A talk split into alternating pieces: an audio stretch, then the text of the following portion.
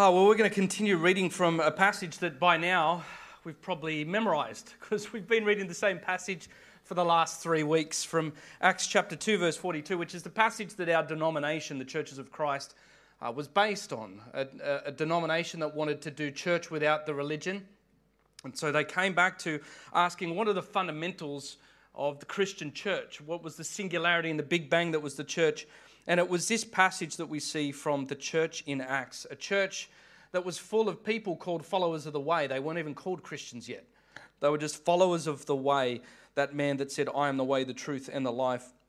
And that passage said, verse 42 of Acts chapter 2, they devoted themselves to the apostles' teaching and to fellowship and to the breaking of bread and to prayer. And everyone was filled with awe at the many wonders and signs performed by the apostles. And all the believers were together, together, and they had everything in common, and they sold property and possessions to give to anyone who had in need. Every day they continued to meet together in the temple courts.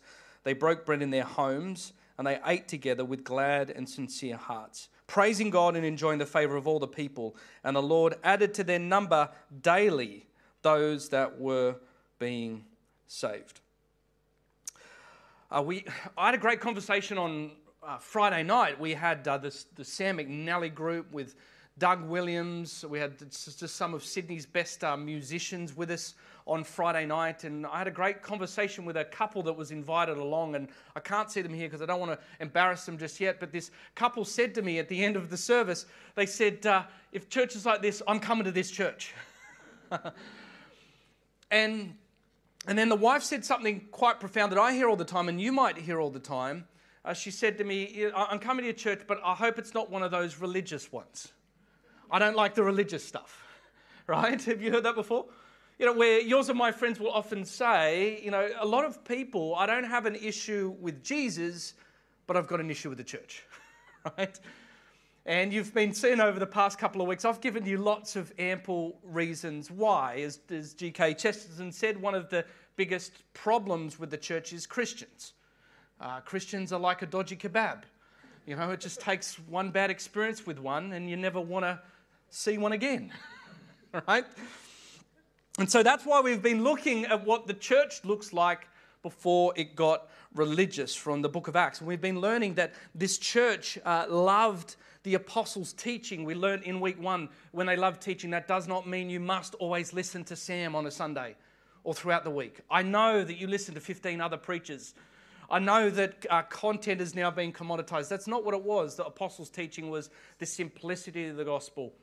A man was alive, you killed him, he, and people come back from the dead. Uh, you work out what you do from there. And then last week, we've been sharing that they love to do life together. They sacrificially gave their lives away to, to one another. And this week, we're going to learn, and what I want to talk about is that this church loved liturgy, which is a weird religious church statement to make. It's crazy that I would say that. But they loved worship when it says that they every day they continued to meet together. They broke bread in their homes ate together with glad and sincere hearts. The, the underlying greek there is saying that this is an act of liturgy. They weren't just hungry. This was communion. That they did communion with one another. They loved worship. They loved worship. And as a result, they lived the, these big lives. You see from this church that suddenly there is courage and there is poise and there is um, adventure and, and there is strength. And there's all the things that we kind of want in our life, right?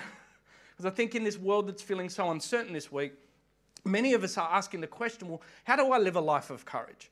How do I get over the anxieties that I'm feeling, you know, not just around the world with what's happening in the Ukraine, but just with what I've got to deal with this week, Sam.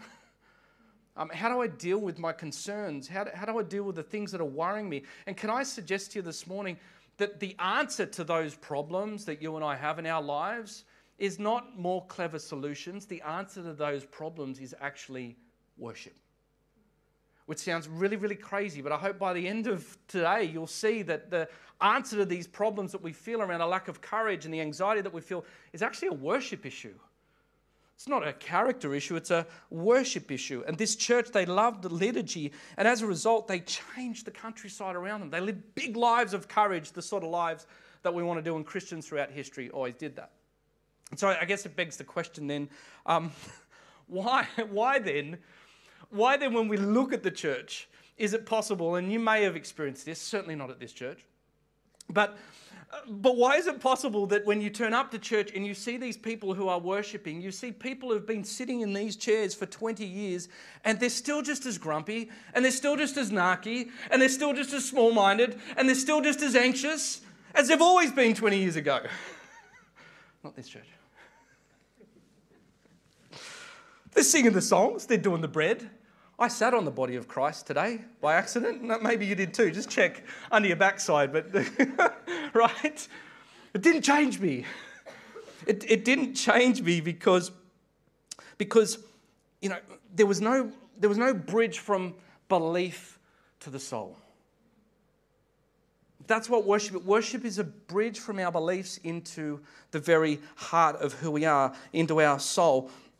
And we don't see this change because maybe we haven't established a bridge to the soul. We haven't drilled down an opening into the soul in which we can insert God's truth through worship. You know, there's two ways to get rid of rock on the M1. Have you seen the M1 when you drive up to Gosford or Newcastle and you see those giant carved out sections of rock on the side of the road? You guys seen that? Well, there's two ways to get rid of that. You know, if you've ever noticed, look very closely, you'll see on that rock face that there's a whole heap of semicircular straight lines down that rock face. And the reason it's there is there's two ways to get rid of that rock. You can try jackhammer away at it from the outside for the next 50 years, or you can drill a hole down into the very center of it, drop a stick of dynamite, and blow that thing apart. That's what worship is. Worship is drilling a hole into your soul when we sit here so you can drop a stick of God's dynamite into your life and hopefully it will explode in you in that moment or a little bit later. That's what the liturgy was. That's why this church exploded the singing, the taking of the communion, the prayers, the religious things that that we do are the, are the drilling of the hole so that we can insert these sticks of dynamite. And when Christians did liturgy, there was something powerful about it because, particularly when we're singing, I want us to get this this morning. We love the singing not just because they're good songs, right? We, we love them because there's almost something physiological. Have you found this? That there's almost something physiological about the act of singing those particular songs. And I'll give you a non Christian version of this. You ready? Where, where does your mind go when I sing, Happy birthday to you. Happy birthday to. Where does your mind go? Cake? Thanks, Nath. For you, some of, for you, for some of you, you go to 1955, when I was a little girl ready to blow out the candles and mum and dad were there. Like you, you're feeling the way that, that in an instant, we're already being changed because of the power of this process and the discipline that we call liturgy in evoking something within us that is powerful. The song drills a hole into our heart and explodes us in that moment. So, why no change? Why no change? Because churches gravitate towards religion. That's what we've been learning. The churches gravitate towards religion because we gravitate towards religion. And when it comes to worship, this is one of the ultimate places in the church that we can gravitate towards the religion. And I, I, think the, the way that it looks specifically, because we've seen over the years that, yeah, we can immediately think when we gravitate towards religion that, that Sam's talking about bells and smells. You know, that, that Sam's saying the way that the church has just made worship about the bells and the smells and the trinkets and icons and all the rest of it. But if you're in a church like this, you go, this is the one church where you hardly see any of that. In fact, there's a type of religion in worship that's way worse than just getting obsessed with bells and smells. The religion that we can have in our hearts when it comes to worship is a religion where we, what religion does is it mutes our faculties to the ways in which God wants to engage with us in this moment. Bear with me, here's what I'm saying. It mutes our faculties. Here's, here's how I got religious here at Northside as a kid. When I was first, you know, before I was on team and I was turning up to Northside and I was just starting to come along with mum and dad, you know, we, we, would be, we would be in the car and we would mute our faculties and it would go like this. And I'm sure you would never do this, but we would, we would, uh, you would there's no way that you would do this. Um, we would get in the car and we'd be driving to church and we'd start having conversations saying, I wonder if that worship leader's going to cry this morning. Or we would say stuff like, I wonder if they're going to wear those crazy clothes again. And we'd say stuff like, oh, they're going to sing that song that I hate. Oh, I hate that one. Oh, I hope they do that one. It's like we're sort of almost creating our you know, pre done Spotify list for how we think the Lord's going to move, right? Um, I wonder how long the service is going to be, right? It's just me. I'm just sharing. It's a safe place, right? All right, when, when you move into the space of worship, doing that, what you're doing is you're muting your faculties. You're beginning to put earplugs in and blind yourself to the ways in which God could potentially want to engage you through the worship. I mean, it's like going to the Sydney Symphony Orchestra and putting earplugs in your ears. You know, if you did that and you go to the Sydney Symphony Orchestra, they could be playing Mussorgsky's pictures at an exhibition, amazing piece. But if you've got earplugs in, of course, in that moment, you're going to go, I think the uh, conductor's got his shirt half untucked, and I think there's dust on the acoustic rings that's happening there. And what's that person wearing up? Ever done that? We do that in church all the time because we mute our faculties when we come into this place without an expectation that God wants to drop a stick of dynamite in your soul, right? He wants to change you through worship and so God knew this because worship, liturgy, becomes religious when we make it about the means, not the ends. Westminster Catechism says the chief end of a person is to glorify God and enjoy Him together. The breaking of bread, the singing, the prayer, all of these things we do, it's all about enjoying God in this moment. That's what we do. Designing all of this is to, is to enjoy God in this moment. And God knew that we muck this up.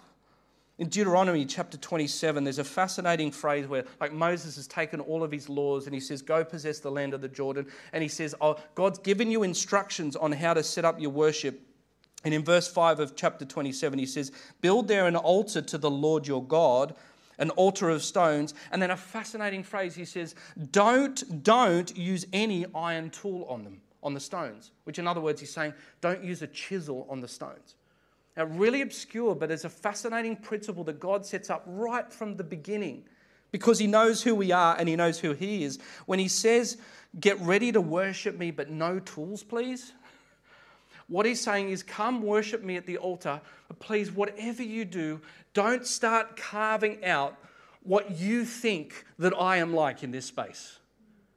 Please do not start carving out what you think I should look like, I should be doing, how I should be acting. Don't do it.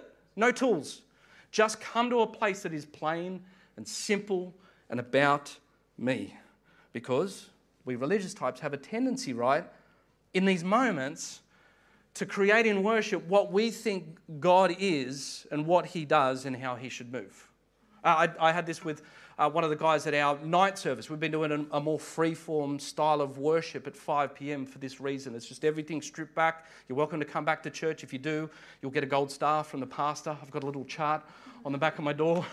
But we've just been running a free-form style of worship at 5 p.m. that's even more free from what we do in this space for this reason. It's simple. And one of the guys there said, Yeah, I'm, I'm loving this, you know, because I, I went to a church service once and I went into worship and they started babbling in all sorts of interesting language. And the guy next to me said, Oh, you've got to do it too.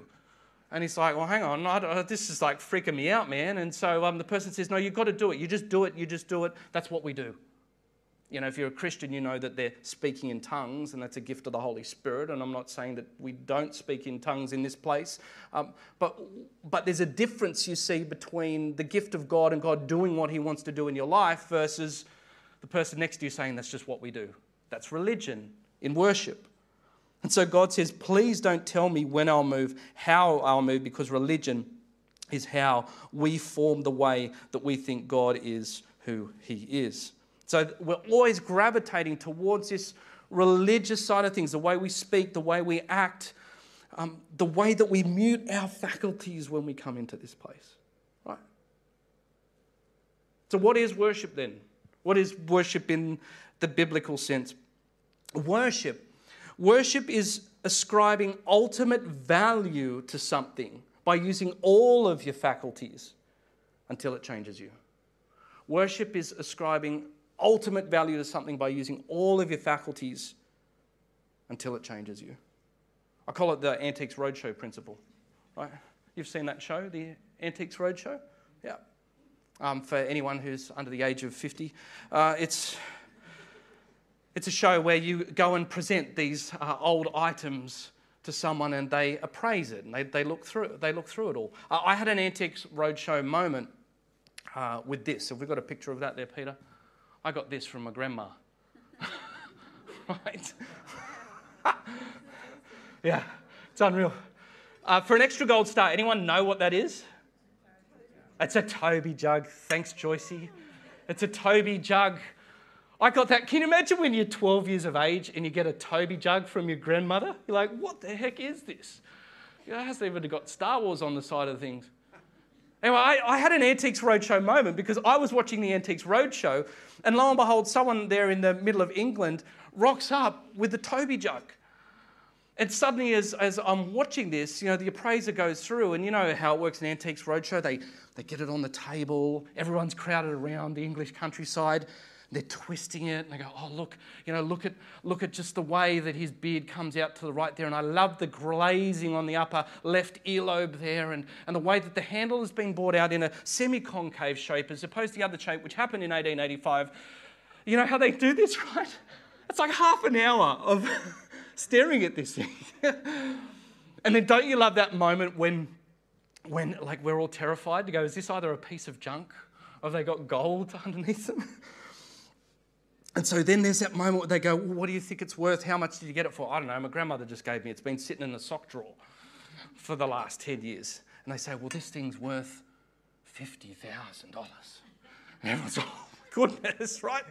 And he could see their mind ticking over, like, oh, well, it's like winning the lottery. Like, I'm going to buy that car, or that's a deposit on the house. And I never. And the, the funniest thing is probably just the pride by which they walk off with this ugly, horrendous looking thing through the street, right? you know what that is? Worship or worthship. The Old English word for worship is actually worthship to study something, to inventorize its attributes so carefully that you come to a realization of its ultimate value and then it changes your behavior. You know, I think, I think a lot of people come to church, come to God, and they treat God like a Toby jug. yeah, I, I, believe in him, I know him, he's kind of cool, Does, doesn't, doesn't look as ugly as the one that we had in there. Um, but he's fine. We leave God in the sock drawer. And so, what we're doing in this moment, what you and I are doing in this moment, as we sing, as we pray, as we read the word, we're, we're putting God at the center. And we're saying, Can you, can you see his goodness and his, his righteousness and, and his power and his grace and his mercy and his sovereignty? It's worship worship.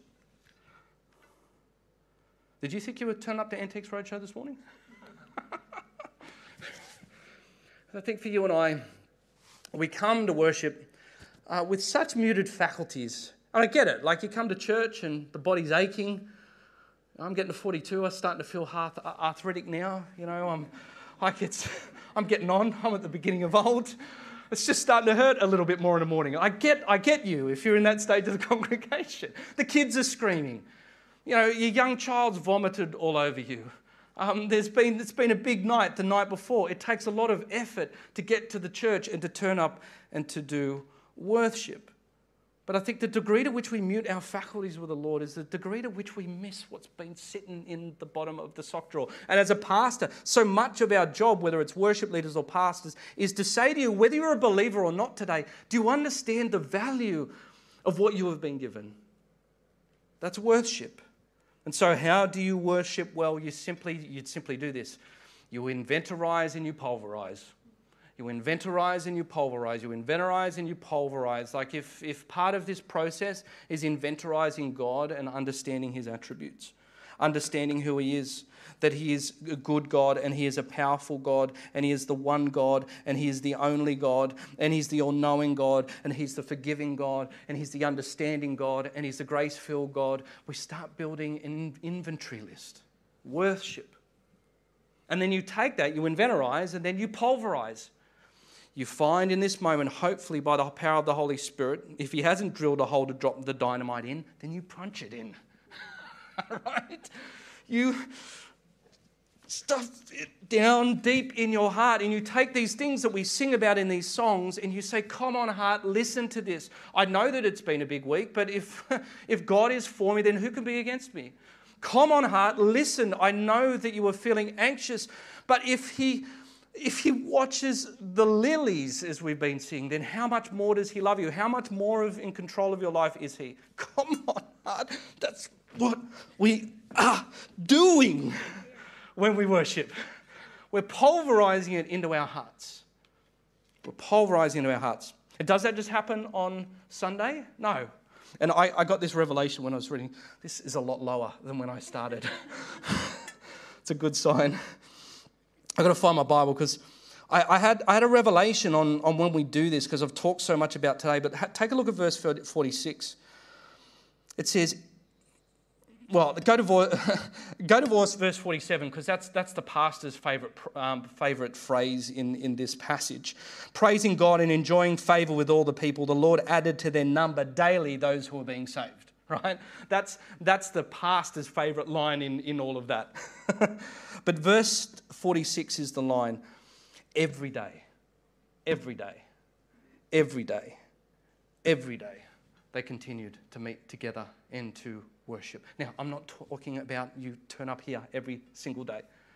What I'm talking about is we worship every day. We worship every day. We sing to Him every day. We put a worship song on Spotify every day. We pray every day. We find whatever it is in that moment. And I'm a fan that if something's not working for you, change the context. If your prayer life is dull, don't pray, sing. If you don't think you've got a good voice, you've got a sore throat, or you're just over singing, don't sing, pray. If you're over praying, if you're over singing, sit down at a side table with your partner or your spouse or just by yourself in that moment and break some bread and a little bit of juice. Do whatever it is to be able to open your soul up to God in that moment so that He can explode you from the inside out. Hey, look, I, have I got more. I got more to say, but um, just had a leading in this moment that, that this is this is one of these moments, and particularly with what is happening for all of us uh, around us in the world at the moment, where um, it should be the sort of topic that um, you're doing a bit of your homework before you go home. Like, we shouldn't just be listening to all of this sort of stuff. We've got enough in the inventorizing and the pulverizing to live a life that changes the world. It was as simple as that in that moment that they inventorized and they pulverized. And all I want us to get this morning is this that it's vital that we get this, that we get the power and the significance of worship. Because a community that just gathers around community is just a community. If you just gather around an idea or a certain interest or community, that's just commu- that's not that's just community. That's Rotary. That's Probus. That's the tennis club. That's community. But a community that is centered around the eternal and universal Toby jug to honor him and to, to spend a lifetime of drawing out the attributes of him and who his wonder is and ultimately enjoying him. That's the church. And dare I say that as you take that into the center of your soul, when you lift up the magnitude of who He is and what He's doing in your life this week, that as you come up against the things, the presentation at work that you've got to worry about, um, the, the bank balance that is dwindling and that we're feeling nervous about our finances in that situation, the relationship that is that is beginning to crumble, the parents that are sick that we're trying to w- look after. Like, all of those are painful, and I understand that, and I get that. Jesus says, Look, in this world you're going to have trouble. But he said, Cheer up, I've overcome the world. It's about taking these things into the perspective of, of who the Lord is. And the more that we inventorize him, the more that his majesty overwhelms the things that concern us the way that the sun overwhelms the darkness at dawn. so I've got more, but I thought just this morning I'm going to ask the worship team up to help us to continue to inventorize and to pulverize. So I, I hope you guys are okay with this. Yeah. but I just wanted to open up just an extended time of worship this morning as we do all the things that we've heard about from this passage as we break bread in communion as we pray to God and as we worship. And I'm open this morning in this moment. If you've got something on your heart that you want to pray for, we'll bring our COVID safe microphone around to you, and we don't often do this in church, but um, it's an act of worship. If someone wants to pray for someone or something in this moment, then just raise your hand, and we're going to lift those prayers and petitions as, as the worship team just plays over us this morning. And as they do that, and as you take communion, then I pray, whether it's through the lyrics of the song, whether it's Bible verses that Holy Spirit is bringing back to your mind and to your heart, that you would do this work of inventorizing and pulverizing. Inventorizing and pulverizing. I can't possibly know what that thing is for you in your life this morning that God wants to work on. But there's a great promise in Jesus Christ. It says you don't even need to pray to God because your Heavenly Father already knows what it is that you need before you even ask Him. And so just, just rest in the washing over of this worship music to bring these things to God. And if you can't even explain what they are because they're too painful or they're too worrisome, rest assured that He's given us the gift of the Holy Spirit who says that He will lift up to God in groans that we don't understand the things that are deepest to our soul. You don't have to be a Christian to do this either. He's come for all thing that breaks my heart the most is that I've got a good friend who's going through a lot at the moment. They came to this church during my induction as senior minister and they turned to their husband and they said, Can we come back and have more of this? She was in tears because the presence of God had hit her in worship. He drilled a hole into her heart and something exploded in that day. And she said, Can we come back and have more of this? He said, oh, It doesn't work like that way. You've got to be Christian. You do not have to be a Christian to do this. All you've got to do is take off the blindfold, take the earplugs out, leave yourself open to the ways in which the Lord wants to get through to you in this particular moment. And so we're not here to manufacture anything, we're not here to try and um, push you into anything. But if you're willing to be open, whether you're new to the faith, whether you don't have faith, or whether you're a veteran to all of this, Let it not be another 20 years of grumpiness and anxiety and a lack of courage. That's my prayer, at least. that because of this process that we have together, I'll just be a little bit different next week. A little bit stronger, a little bit bolder, a little bit more cheeky, because I know that He's with me and He's working in my life. Let's pray.